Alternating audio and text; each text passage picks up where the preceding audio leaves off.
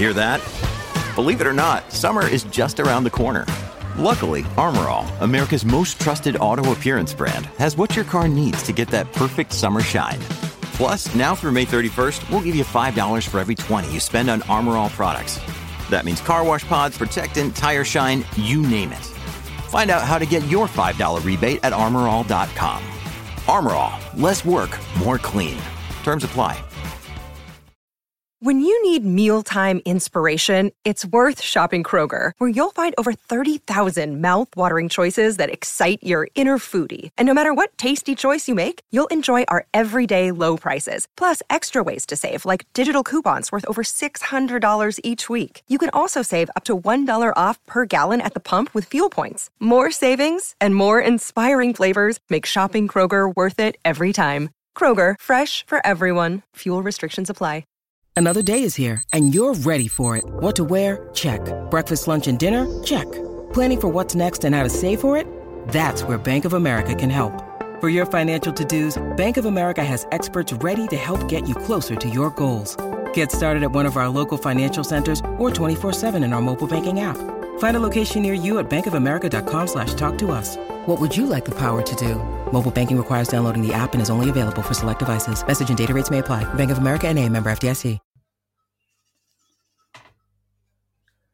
Hello and a very warm welcome to this week's instalment of the late breaking Formula One podcast. My name's Ben Hocking, joined as ever by Harry Eade and Samuel Sage. Guys, how are you doing this week? Oh, not bad, thank you. I'm Scottish. I didn't mean to sound that Scottish. I'm good. I'm doing well. Um, working from home is interesting. I shaved my head. Um, it got to that level. So yeah, it could be worse, but it could be better. It shaved your head and turned Scottish all in one day. It was a crazy time to be Sam. Yeah, I You're feel like- basically Shrek. Hello there. I feel like there's a green element to the Shrek transformation that he didn't mention, but other than that, I think it all checks out. Yeah, you don't know what's gone on behind the closed doors. No, not at all. Um, so, of course, another week without any Formula One action, but we still have plenty to talk about um, and ready to entertain you for the next 45 minutes or so. We're going to be talking about the young drivers in Formula One, basically, the, the guys who have only been in the sport for a year. We're going to assess where we think they are now and what we think their potential could be. What is their ceiling in Formula One? We're going to be looking at Silverstone. Sorry, we're going to be looking at uh, some circuits on the F1 calendar that might work as reverse circuits. Of course, Silverstone has presented the idea they might want to do it. We're going to be looking at other circuits. Could they possibly do it? Um, we're going to be looking at Algarve as well and how that has now got grade one accreditation from the FIA. And F1 back and forth returns tonight. So you can get ready for Sam's interpretation of an introduction to that. However, we will start with the topic that I set up first, and that was the drivers who have only been in the sport for a year and assessing where we think they are, and more importantly, where we think they could go in the future. Just how how far in Formula One could they get? Sam, I'm going to start with you. We're going to go with a grading system here, so anything from an A plus down to an F. I, I don't know if any of them will uh, go that low, but Lando Norris, someone who's got a bit of attention over the last few months, thanks to his uh, exploits into streaming. But um, in terms of his Formula One ability, at least, where do you think he is now, and where do you think he could get to? It's interesting, isn't it? Lando is someone that, as a three, we, we all really like him. We're all really warm to him. We think he's an upbeat, fun guy, great personality to have in the sport, and someone who, from such a young age, is being a great advocate, I think, for the sport, both within it, in terms of being on the track. That's a little hint. And outside of it, you mentioned streaming. You know, he he uh, followed my lead and shaved his head recently, but that was in the name of charity. He raised, I think, was a fifteen grand, which is incredible. Um, to me, he's, he's, a, he's a top lad, and I think on the track, considering he's had one of the most successful youth careers of all time. Ben, I think maybe you've mentioned the fact before, maybe the most successful youth career in terms of an F1 driver of all time, uh, better than the likes of Lewis Hamilton.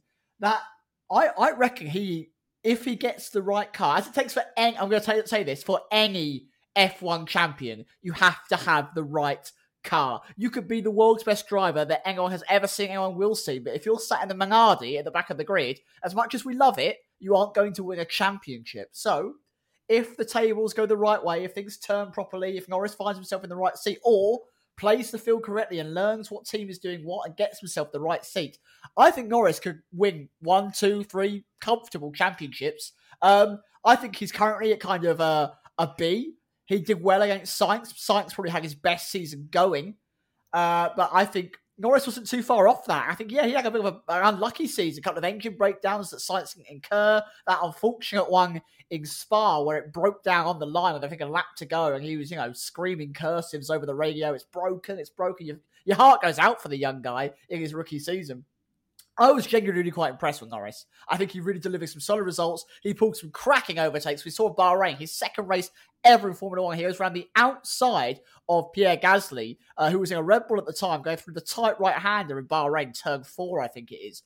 You know, he showed some real excellence. And I think that Norris is, you know, a strong B, and I really think he could be an A, A plus driver if he gets himself in the right car. And that's the same for the likes of Vettel, Hamilton, Rosberg, you know, any world champion that's come along, you have to be able to do that car decision making as well as doing the delivering on track. So if he does that bit, then I really think he could be a uh, a one in a generation driver. And I think he could have the same kind of career trajectory that Hamilton has had both in F1 and out of F1 if he builds a personality for himself. So for me, super super promising. One of the best youth candidates we've seen come through for a long time.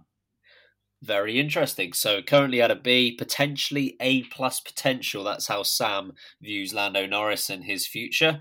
Harry, what about you? Where would you grade him now, and where do you think his ceiling is? Don't say I above. Agree. No, I, agree with Sam on the on the point of um, it depends. It depends whether he can get himself into the right car, whether that's through McLaren, whether they develop into a winning team once again, or he moves to a current top team, whether that's well potentially Mercedes. He's got the Toto Wolff link, so it could be there. Um, I, would give him a B plus for the last year. I think. I think he was so close. Well, not he was so close to Sainz at least in definitely in qualifying, and even in the races, he gave him a run for the, his money for most of most of the year and did have some horrific bad luck. Spa springs to mind straight away. Um, yeah, I, look, we know how talented Lando is.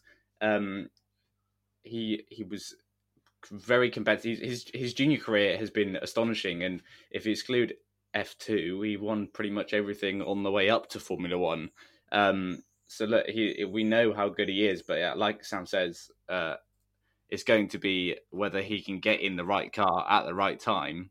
But if he can, then I don't see why he can't win a couple of couple of championships along the way. Maybe even maybe even three. But we'll see what happens. Yeah, and I think that's the case for any Formula One driver is they do need a slice of luck, um, and they, they need to find their way into the right car. Not not only find their way into the right car, but but find their way into the right car at the right time. Uh, whether Lando Norris will do that or not remains to be seen. We know he does have links with Mercedes. McLaren, of course, themselves are looking to progress up the grid. They already have to some degree. Whether they'll continue that in the next few years, who knows? Um, I'd, I'd, say I would say a B. Um, I agree with Sam on that. I don't think it was quite good enough for a B plus. Um, I was kind of toying between B, B minus um, for his ability at the moment. However, I do think he has got the potential for world championships, provided he does find himself in the right positions. Um, uh, like you've already referenced, his, his junior career is stellar, and really, it's only the Formula Two season where he didn't win. Um, he, he, put up a good fight. It was no, by no means a bad season, uh, but that's pretty much the only thing he didn't win on his way up the the uh, to Formula One, and he almost accumulated 50 race wins before he'd even got to Formula One, which is an incredibly impressive tally and something I've mentioned before that I can't think of a another junior career that even comes close to that number of wins. I'd put Norris's potential in A. Um, I, I think the A plus is reserved for those who I think are maybe top 10 talents of all time, top 15 talents. I don't think he'll quite get there. Um, you know, I, eh, do I think someone like Hamilton, who I would rank as an A plus, would I? Do I think he'd lose to Carlos Sainz in his debut season? I, I'm not saying it. It was a it was a bad season by Lando Norris by no stretch of the imagination. But if you want to be one of the greatest of all time, I feel like you overcome Sainz in your first year. So uh, I'm going to put Lando Norris's potential at an A. I do think he could win a few world championships, um, but he has he is coming up, and we'll probably get onto some other names as well. But he's coming up at a time where. Uh, there seems to be a real boom in terms of quality drivers coming through we saw sort of Hamilton, Rosberg, Vettel all come through at the same time. Um, and I think this has been sort of the next burst after that. Russell, uh, Norris, Verstappen, Leclerc, all of these guys coming through at the same time who, if they had found their way into maybe a different era, they might stand alone as the one exciting rookie. But there's so many brilliantly young, talented drivers at the moment. So Norris, I'm going to give him a B at the moment. Uh, potential for an A though. Um, and we'll move on to Alex Albon next. So, of course, racing for Red Bull now. So, of all the names we'll discuss, he's actually the most uh, most senior in terms of the seat that he's got available to him. Sam obviously started the year at Toro Rosso, went to Red Bull midway through. Where do you see him now, and where do you see him in the future? So his season in his first year is quite topsy turvy for Alex Albon. Of course, he wasn't expected to be in an F1 seat uh, almost a couple of weeks before the season even really began, and all of a sudden he found himself in that Toro Rosso seat, and it was deceptive. I think. I think he was he was good. He was properly good. Don't get me wrong, but he was up against um, Kvyat, and a lot of people have a lot of mixed reservations around Kvyat. I rate Kvyat quite highly. I think he's a really strong talent still. I still think he's a very solid midfield driver, better than a lot of drivers on the grid.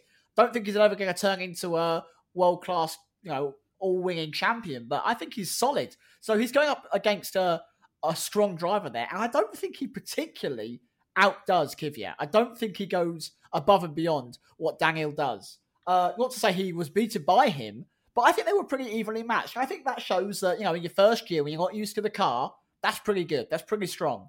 But it didn't wow me. I think the only reason he really got the Red Bull seat above Kvyat is because he's he's been and done it and it wasn't successful. So they didn't want to give it another go and they drop him again because we, we all know the crisis that could have happened. Kvyat's spending every position in the Red Bull team, you know, from janitor to driver to CEO, all the way back down to this fan. I don't think they want to break hearts again for Daniel Kvyat. So they give Alex Albon a go, and I think realistically, I wanted to see a little bit more in terms of hanging with Max Verstappen. Yes, he did a better job than Pierre Gasly, but Pierre Gasly's time in Red Bull was woeful. It was probably the worst we've seen in a top flight team since Mark Webber was what, 100 points off Vettel in that championship fight. I think it was shockingly bad for someone who was expected to be in a top three team. Albon did better. Do I think he did brilliantly? Ah, uh, no.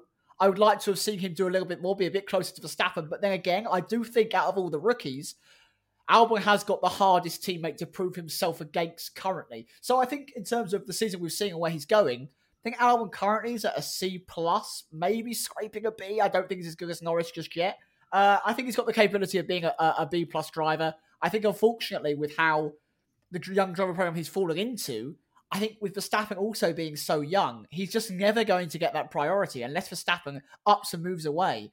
I don't think Albon ever gets that first seat. Um, so for me, it's going to be tough for him to ever break out of that mold of Verstappen or maybe win something over Verstappen unless a real turn of pace happens. And I I'm really trusting his talent. I think he's going to be a great asset to Red Bull. I think he'll help them possibly deliver championships in the future alongside Verstappen.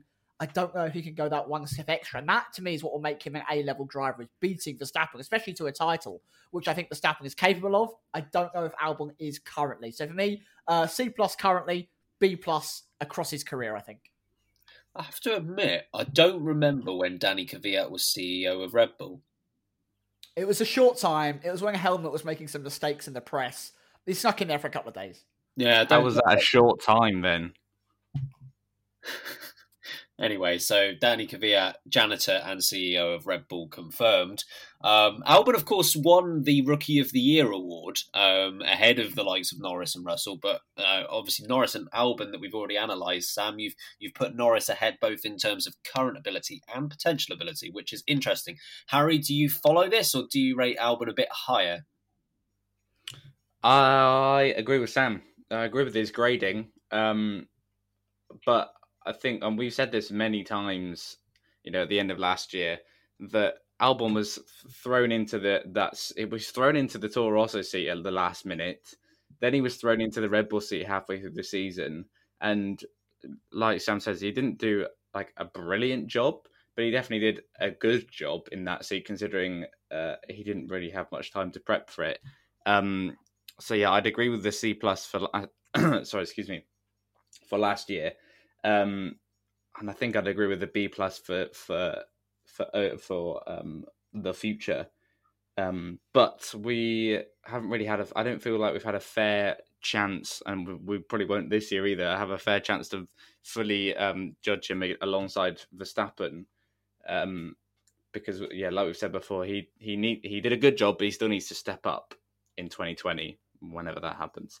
Um, so yeah, I, I, agree with Sam on that one, which is a bit of a shame. Sorry, sorry about that, listeners. That is a bit of a shame. But what's more of a shame is I'm generally speaking going to do the same thing. Um, oh, yeah, Alex, sorry guys, we are being boring this evening. Alex Albon. I mean, he, I, I, would absolutely 100% agree that he has the most difficult task of any of the young drivers at the moment. You know, having to go up against Max Verstappen, you could put a 30 year old veteran and 35 year old veteran in that car against Verstappen, and it would be a tall order. Um, so, let alone someone who has literally spent one year in Formula One and only half of that year in the Red Bull team. Not an easy task whatsoever. Um, I would I'd agree with you. I think he is about C plus, um, and the potential. I, I think B plus is is where I would say the absolute ceiling is. I think it's more likely he'll end up in the B category.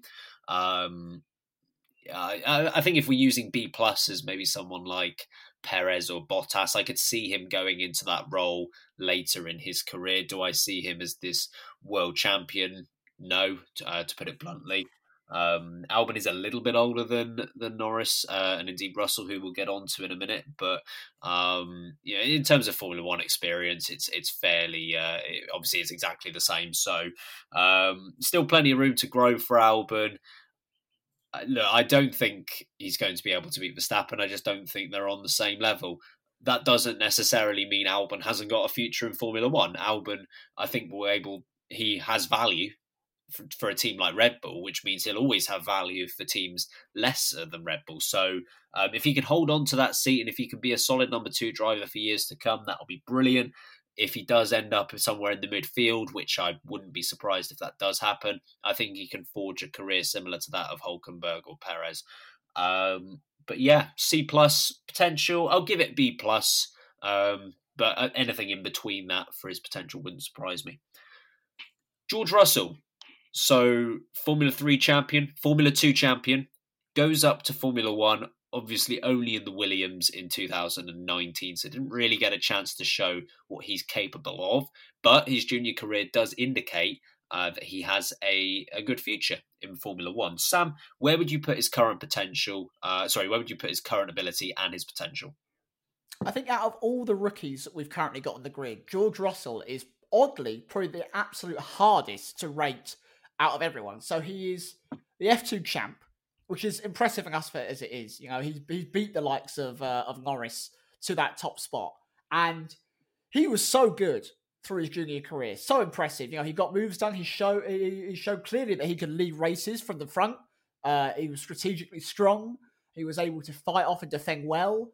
The, the man is a great all rounder. The issue with Russell, of course, is that he's been stuck in the worst car in almost the last decade of Formula One, right at the back of the grid.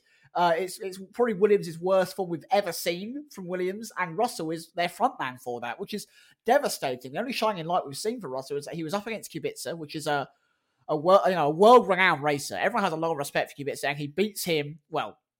Apart from the, the, the point that he was awarded due to a issue, but he beat him. Okay, we're gonna say it. He beat him. He beat him in qualifying comfortably. Um, pretty much, I think every single qualifying session, Russell was ahead, and he finished in front of him on the majority of races. Just happened to be the one race where the point was awarded, but he wasn't in front of him. But nonetheless, Russell beats a guy that was tipped to be better than Schumacher at one point, which is impressive to say the least. Maybe not his best form, fair, but he still beat him convincingly. Secondly, Russell can't fight anyone else. But I generally think that with the links that he's got to Mercedes, with Toto, you know, he, he is tipped to be Hamilton's teammate or maybe the replacement for Hamilton. I think Russell could win championships. And I think out of all of the drivers, he's got the best pathway to getting himself in a world championship securing drive, which is fantastic. So I think realistically, out of all the rookies, I think he's one of the highest. I would say BB plus. Think he's slightly better than Norris in terms of current ability. He just hasn't been able to show it yet. And I think he could be. I don't think he could be as good as Hamilton. And I was slightly over the top with my Norris prediction. So I'm going to say an A for Norris, like A A minus for Norris, just a, a, strong A for Russell. I think. I think he's got more chance of becoming a multiple world champ than than Norris does. I think Russell just has that slightly more all round package uh, to him that is what Mercedes are looking for and what a world champion is made of. So I'm hoping he gets a chance to showcase that. It's kind of a bit of a shot in the dark because we don't really know what he can do against other people of the same level at the moment. But I think he'll beat Latifi comfortably, and I think he will go on to achieve big things. Very interesting indeed. Harry, what do you think? Yeah, like Sam says, it's very difficult to judge Russell on the. I mean, it's difficult to judge all of these rookies on the case of a year, but particularly Russell um, being in that Williams is very hard to gauge. But the noises coming out of Mercedes, um, whether they were happy with, with, what he was doing, they they you know they, with the data that was coming out, and he's obviously still been doing a bit of testing for them, I think, uh, during the season. Um, yeah, he comfortably bleats, he comfortably beats Kubica over the course of a year. Um, I would give him the same grade I gave Norris, which was a B plus. B. I gave him the same one. I can't remember what that was, but it's the same. um, yeah, and I think he, he too, like Norris, has the potential to go on and win two, maybe three world championships. But caveat, like I said with Norris, he's got to be in the right car, and arguably he may have the better chance of being in a Mercedes than than Norris does. Um, you know, he's been a Mercedes junior driver for for a long time now, so um, yeah, it's it's a tough one because he is he's surely one of the the brightest talents on the grid, having been the the F two champion, and he's stuck in one of the wor- well the worst car on the grid, which is which is a, a shame because we're not really seeing what he can do. Uh, on the point of of Russell's pathway, Harry, um, I mean, it makes sense. He has been at the he has been in that academy for a long time now. He is the logical next step. But if Norris keeps on being able to show what he can do, and the Williams doesn't really improve, and Russell can't, do you think it becomes too much of a risk for Mercedes to take him on, and they start to look? I missed that because you broke up, but I'm guessing you you were comparing whether it's more difficult for Russell to go to Mercedes. Um, I, I was just kind of saying that if Russell continues and Williams continue on that same path, does it become too much of a risk for Mercedes to take him on? And does that give the opportunity to someone like Lando Norris who is able to show what he can do? Yeah, that that risk is definitely real. Um, but they look, they could end up in the team together. Who knows what will happen? But um, I, well, I can't. Mercedes must have their eye on Norris as well as Russell. Um, but you know, Mercedes have they they like I said they can see the data from from Williams and Russell's doing testing for them still. It, it's going to be difficult, and he'll definitely he'll probably hope to either jump out of Williams. It'd be unusual to see him jump out of Williams into Mercedes, but you know we've seen it before with Bottas. Um, yeah, he'll definitely hope to be jumping into a, a, quicker car sooner rather than later if he's not going to be in that Mercedes for a few years, just so he can show even the rest of the F1 paddock his talents. Um, so yeah, it could it could be more difficult, but I I still see Russell ending up in a Mercedes at some point in his, in his career. Yeah, I, I agree with that as well. And I actually think it will be sooner rather than later um, because I think, regardless of whether it's Bottas or Hamilton who does end up leaving or being booted out, um, I think Russell, I think they will um, take a chance on him, even though he hasn't been able to show what he can do. He had, he was impressive for Williams, as impressive as he could be at the very least. Um, and yeah, he's continued that relationship with Mercedes even when he's been at Williams. So I don't think they'll have too many concerns personally. I'm going to give Russell the same grade that I gave Norris. Actually, I'm going to say he's a B right now, and I think he could be an A level driver as well. Um, yeah, I mean, Russell and Norris both have the same potential, in my view, that they could win multiple championships. I don't think either of them are going to get to the same level as, as Hamilton, Schumacher, kind of you know grade A tier. Having said that, you know not many do, so it's it's not much of a slight on them. But I think they've got really, I've uh, got bright futures ahead of them. George Russell, he, I, I, we see Fernando Alonso at Minardi. I'll use that as an example. That was that did not come at Alonso's detriment. He was stuck at the back of the grid pretty much all season. Um, you know, fighting with Tarso Marques, like he, he couldn't really do anything in that car. However, it didn't really have a negative impact on his career. He eventually found his way into Renault and he was able to then show what he can do. Uh, I'm of the belief that the cream does eventually rise to the top in uh, in Formula One, even if it is difficult at first. You know, you get very different rookie careers at times. You know, Hamilton walked into a car that was capable of winning the championship in year one. Alonso was the complete opposite. Uh, we might well see, you know, Lando Norris came into a car that was at least good enough to fight. Russell definitely wasn't, but they might well end up on the same path at some point. So yeah, I'm going to go B right now. Potential for an A in the future. And the last one we'll do on this category because he was kind of a rookie. I'm going to classify him as a rookie. Antonio Giovinazzi. On that point, did you see the stream where he joined in the lobby with all the other F1 drivers? And everyone yes. Hey! The the bit the most Italian lobby ever there's ever been. Yeah. Hey. I was a massive fan of that. Uh, Sam, where do you see his current ability and what is his potential? Uh, again, I really like Gio. Gio's a uh, seems like a great guy, really nice. I enjoy that he's part of Formula One. He came into F1 a little while ago in the Sauber, and he made an absolute mess of it. He crashed, I think, pretty much every single part of a Grand Prix he took part in, which is not great. When you were tipped to be one of the best rookies coming through, you were the Ferrari young driver at that point. You know, it's it's not a good first impression. I think he gets another shot. He comes into Alfa Romeo, and that's a big seat. You know, you're alongside world champion Kimi Raikkonen. There's a lot of young drivers, Shwartzman, Schumacher, a lot of people looking at that, going, "That's a good seat in F1. I, that is a pathway to Ferrari." Leclerc has just proven that. You know, Vettel's on his last legs. We can't admit there's more than three, four years of Vettel left, and there's every He's chance not that dying. He's not dying. It's not dying. It's his career, his Formula One career. Okay, um, there's every chance he's only in it for a couple more seasons. He may hate the 2021 cars. We don't know. So that might be it for Vettel. And that means there's a free seat in a top team. It doesn't come around too often. And yet, Gio, I think, has done nothing but disappoint, other than maybe the last few races of the uh, the most recent season. He, he kind of got used to it a little bit, which is great, but it took him too long. I think it was too little, too late.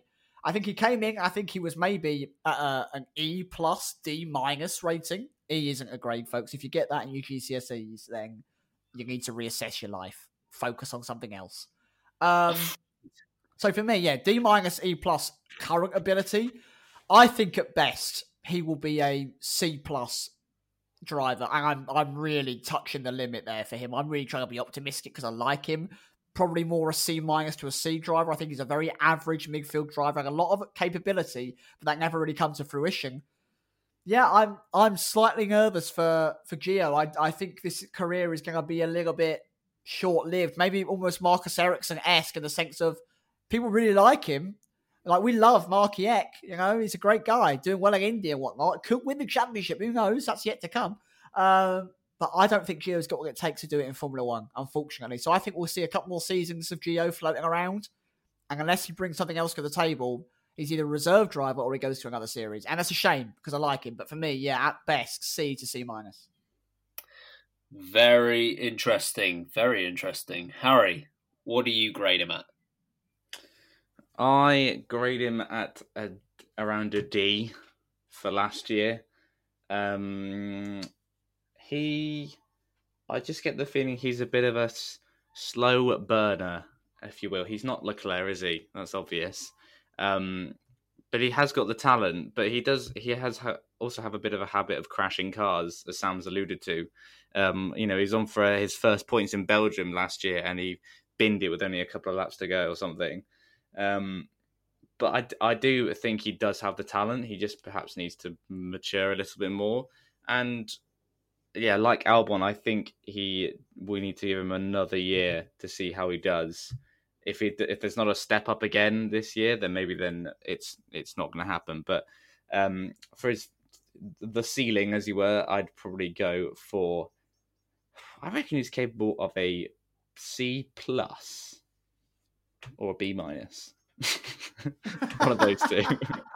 I'm undecided. I don't feel like we've seen enough of him yet to, to get. I don't. I can't judge how far he he could go. He's not going to be world champion. Let's put it that way.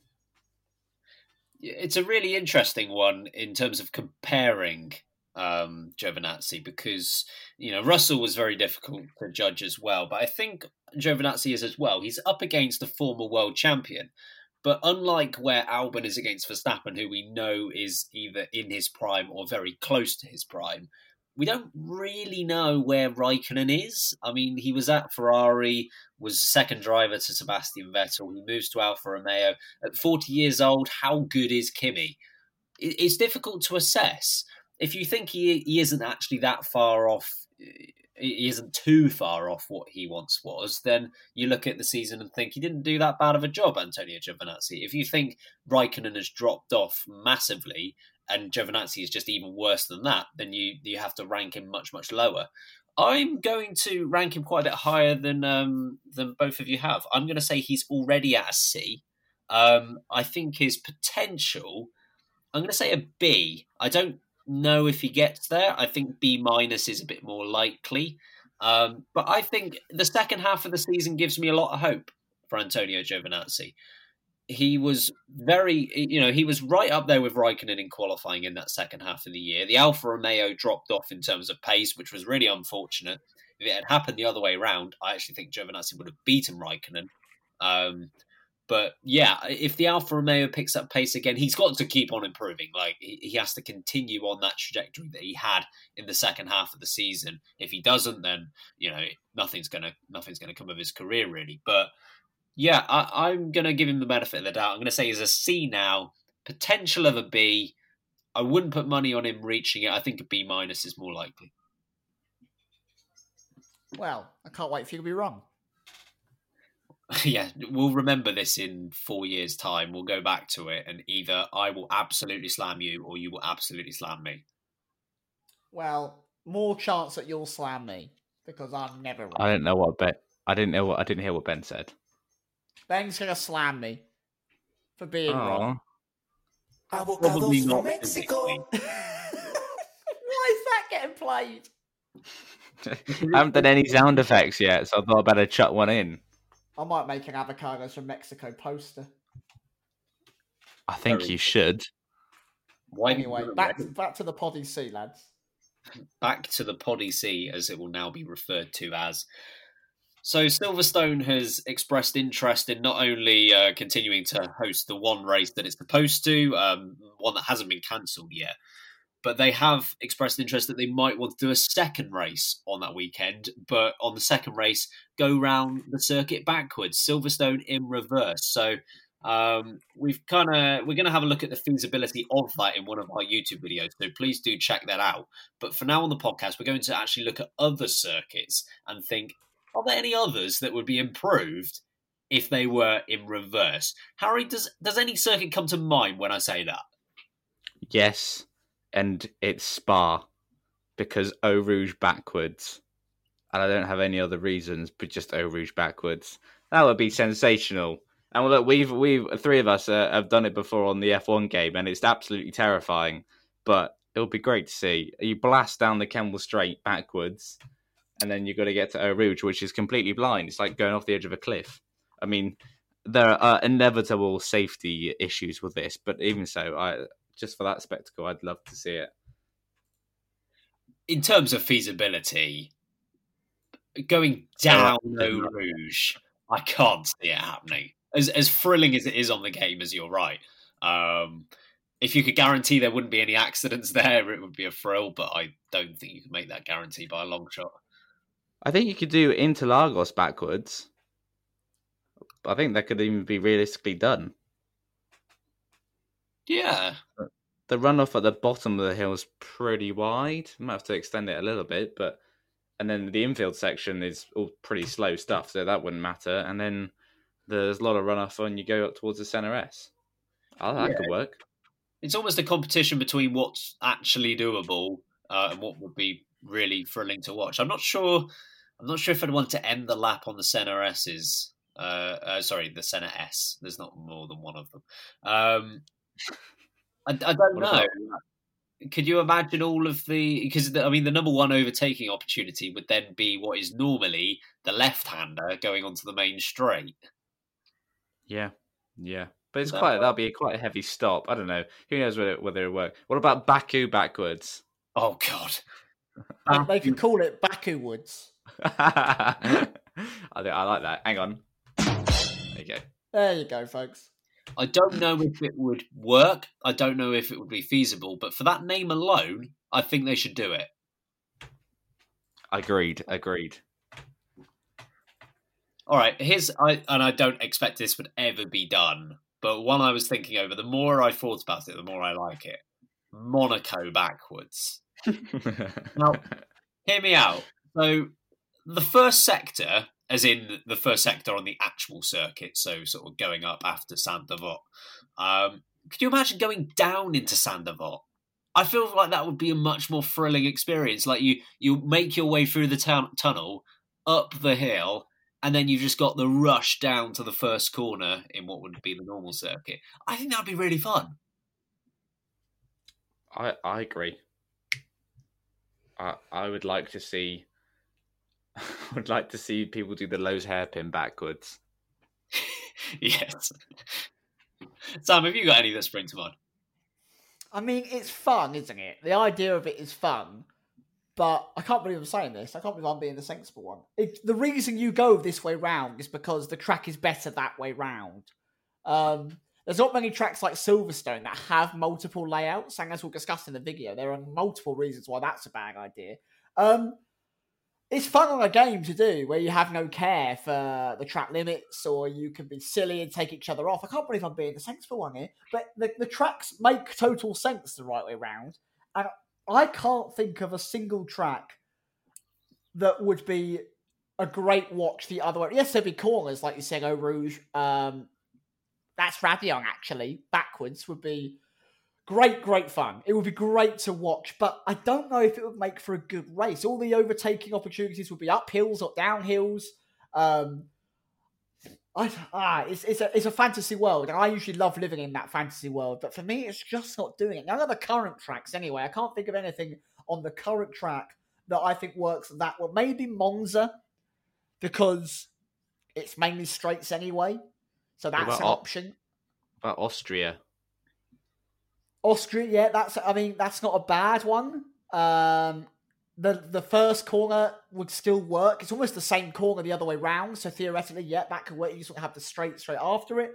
But I think you need a majoritively straight track for it to be a good race. And I'm trying to think of this as what would produce a good race. And I don't think many would. I think you look at you look at the likes of uh, China, for example, and then you're going into a couple of right-handers along the straight. The snail backwards is a bit weird, and then you've got a bit of a hairpin. I mean, it just it all feels like the, the track just isn't funny enough created for that to happen. So yeah, I can't I can't see it happening, and in my mind, I can't really picture any realistic racing on a backward circuit. I think you can make some ulterior layouts of a lot of tracks that would be really fun to see. But uh, like, I'd love to see Monza reintegrate the banking for a one-off. That would be great fun. Um, but for me, yeah, I just I can't get my mind around it until it actually happens. I think What I about mean- Yeongam? I'd like you to leave Yeongam out of the situation. This is a It's new too precious. Sam. He loses his hair and he loses his sense of fun. What is this? Um, yeah, boo. You've actually got a boo sound effect, Harry. I don't. It's not working. Sorry. You can have an Owen Wilson wow. Go on then.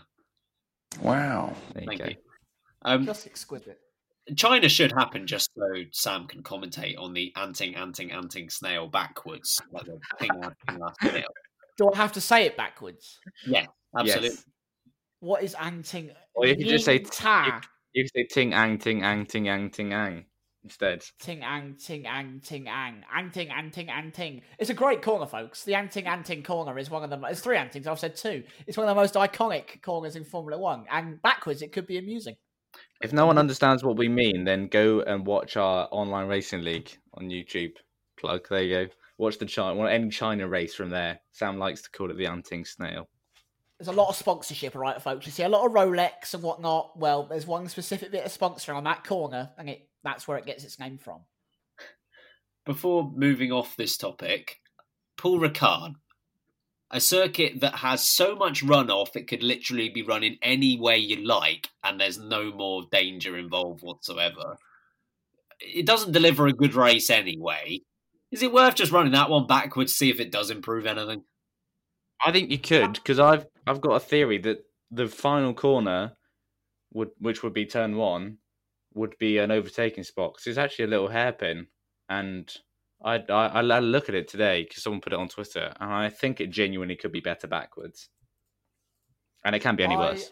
I actually it, that race is so boring. I actually forgot it existed while I was thinking of the tracks in the race. I genuinely think you're right. Actually, I think again, even if it wasn't backwards, you'd have a lot of layouts possible. Uh, so I think that backwards, or at least with a completely odd layout, would be a good bit of fun.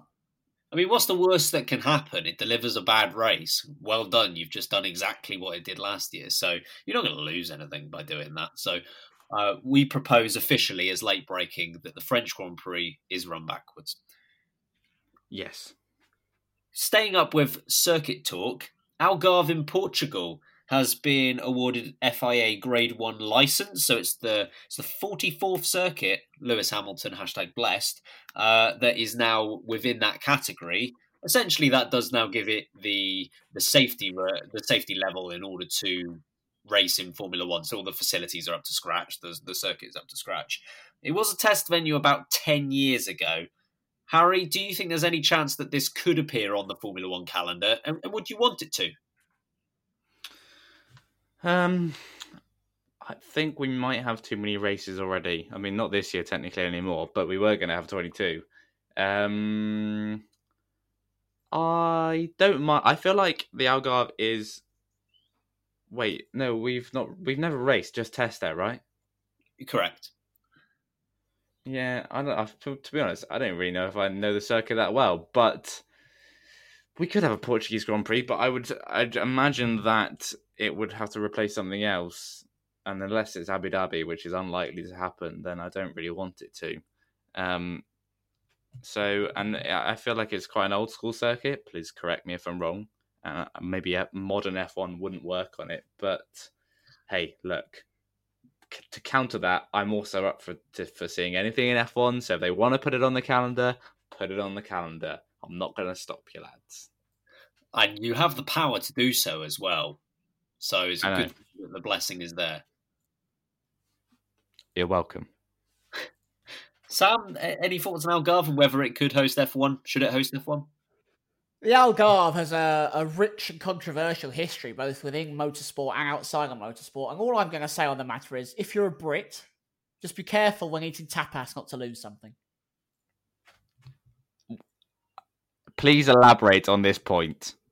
There's a certain family who are British who may have lost their daughter while on the Algarve. Oh, God. Oh, right. Avocados from Mexico. From Not Portugal. Lost your daughter in Portugal. No, move on. Move on. Sorry, folks. Moving swiftly on. I didn't think Algarve would cause such controversy. Um, just my two cents on it. I actually think it's a really nice circuit, and it, it's fairly wide in, in most parts. So, um, yeah, I, I, think Formula One could race there. You're right in what you say, Harry. The the calendar is already very congested. I wouldn't mind if it was on some sort of race sharing agreement with another European circuit, perhaps because uh, I yeah I, I, do think it's a nice circuit. It's worth bearing in mind there are a lot of Grade One licensed circuits around the world that aren't currently doing F1. So just because it's now got this grading doesn't necessarily mean it's going to be fast tracked to the F1 calendar. Um, but it just means that the potential is at least there, uh, and there's no no Portuguese drivers in Formula One unless we get the return of Tiago Monteiro, which I am living for every single day. but I, I can't think of any young Portuguese drivers either that are coming through. But yeah, I I would like to see it happen. But if we had to lose another European race because of it, maybe not. I have changed my mind and I would love to see it because I've just looked it up and there's a corner called Craig Jones.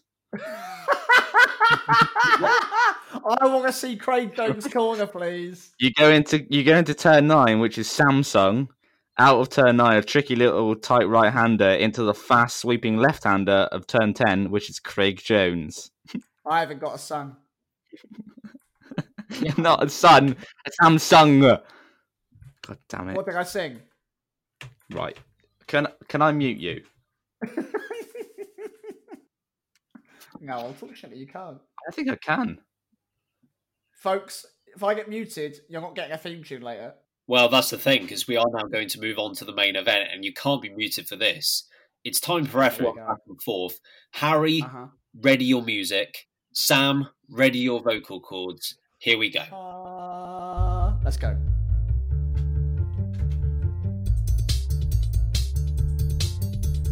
It's F1. Back and forth, it's F1. Back and forth, we go backwards.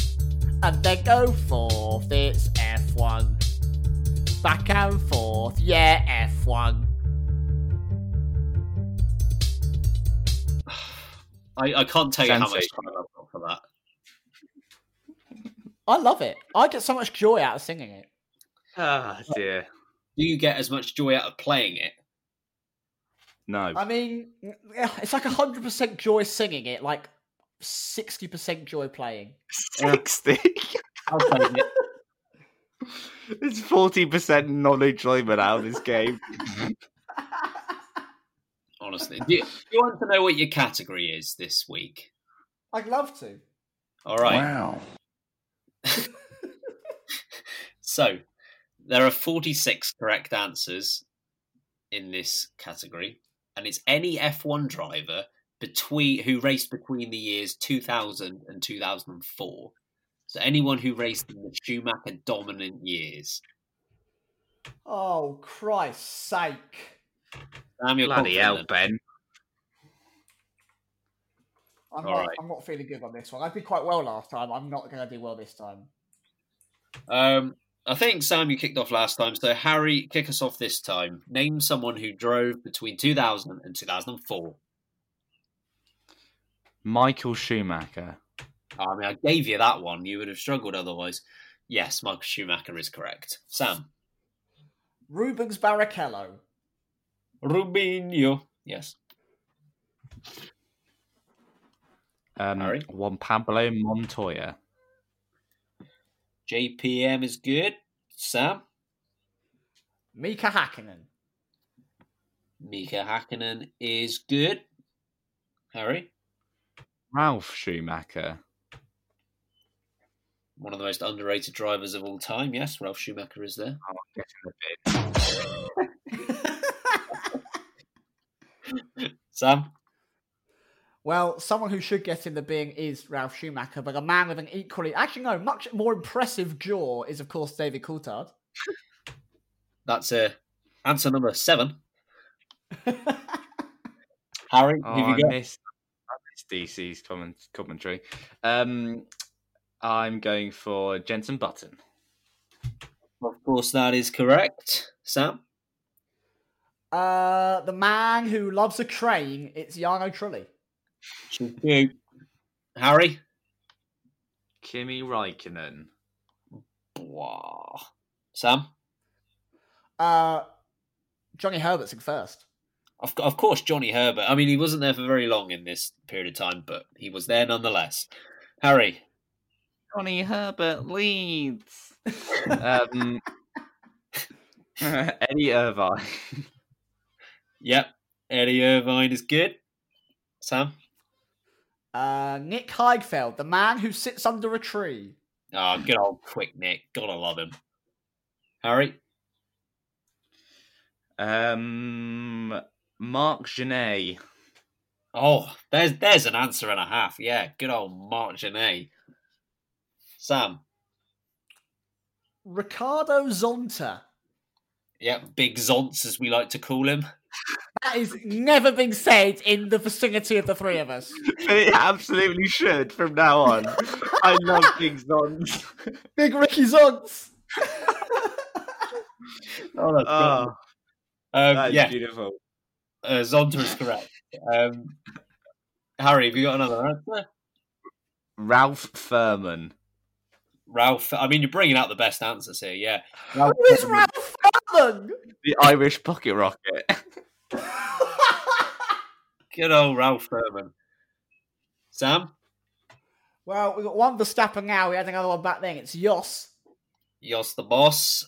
Harry, Giancarlo Fisichella. Yep, Fizzy's there. Sam, Oh, Mika Salo.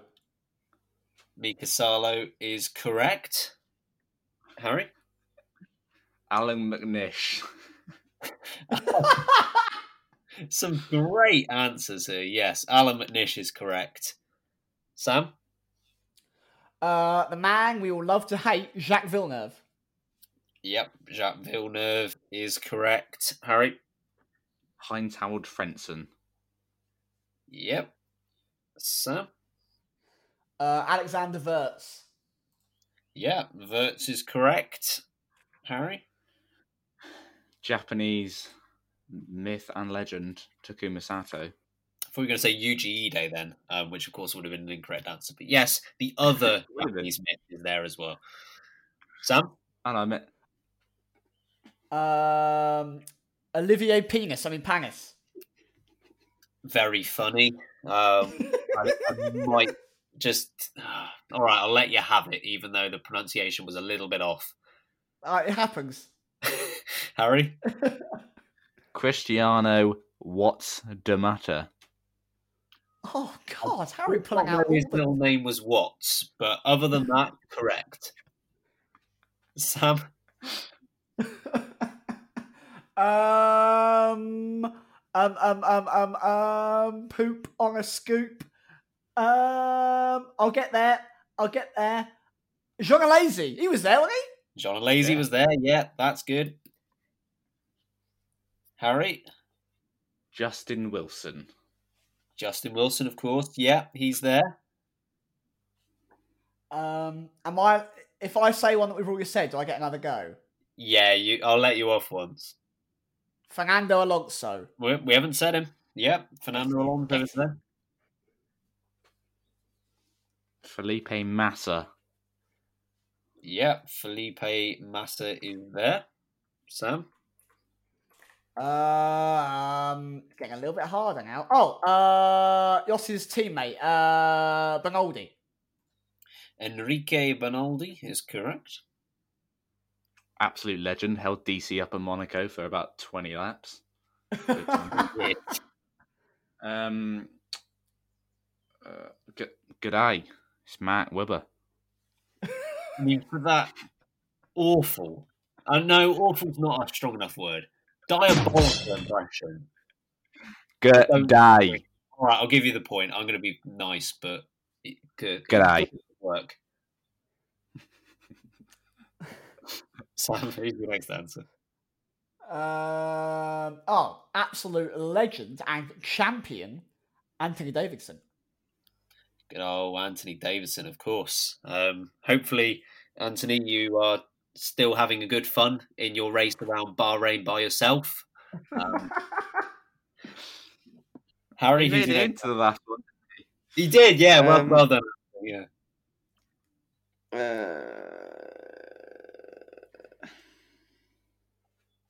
I had one in my head then. I've just forgotten him. Uh, oh, Christian Klien. Yes, Oh, that was my next one. Christian Klien is correct. I mean, you're doing very well, guys. I think you've got about 13 more answers. Good God, look at us, Harry. We, we're good at Formula Yeah. One. It's impressive Woo. stuff. Sam, have you got another answer? I do. It's a funny one. Bumgarner. I think it's bound, but yes. Yeah, I'll, I'll let you have that. Harry? Thank you. Uh, Robert Doorknobs. I obviously mean Doornbos. Uh, great name, but is he not? I know. Is he wrong? I think you're out by a year, Harry. Oh no! As far as Oh, I'm was he- aware, Robert Was he a reserve at that point? I thought he was a, an 04, but he must be an 05. Oh no. As far as I'm aware, he's number five. Sad times. Oh, Harry, what's what's the matter? What's the what's Cristiano de matter?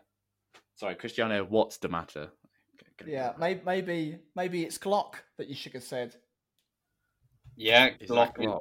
one that was still there. Um, got any more, Sam? I mm, uh, I had one when Harry said clean. I had another one, uh, and I don't think I'm going to remember it. Mm, no, no, I can't remember another one. So I oh um Mazzacane. That's it. Yeah, yeah. The Argentinian sensation as he was off to That the was- That was the only other name I can remember. So if Harry got one more wrong and I didn't get Glock, I, I would have been out. But I mean, well done, Sam. You you pick up the win again. So after seemingly never winning one, you are on a roll.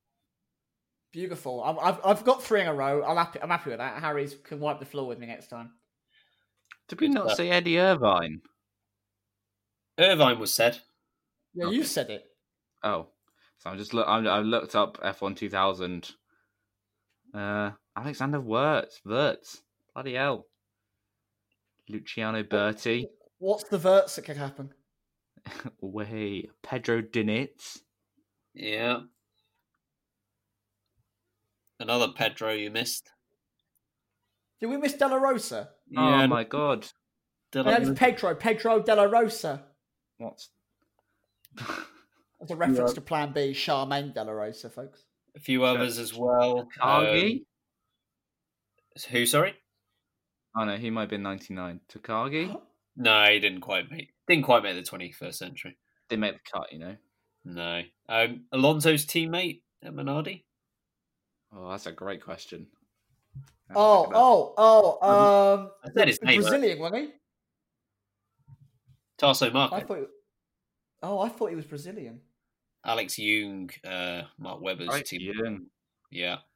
Um, Czech Republic. Oh, he had a funny. He had like uh, Enk. Yeah, that's it. Um, The Czech Republic, famous for their F1 drivers. absolutely. You know, The other one's a little bit later on. Pizzonia, um, Nicholas Kiesa, Giorgio Pantano, and Oh, good old goodness Bruni. Is it Pantano or Pantano? Discuss. I don't actually know. I mean, it's it's the question everyone's been wondering, but we cannot answer it. Sorry, guys. Speaking of pronunciation of drivers, it still does make me laugh that Sebastian Vettel's name was said wrong for so long.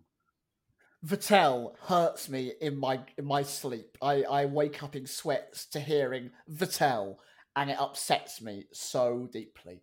I watched something from 2001 the other day when it was Kimi's first race, and they were calling him Raikkonen. Raikkonen Like and those leaves. Exactly. like the joke we did, but they were actually called. It was Brundle. He was calling him Raikkonen. Anyway, Oh dear. uh, oh, sorry. Uh, outro.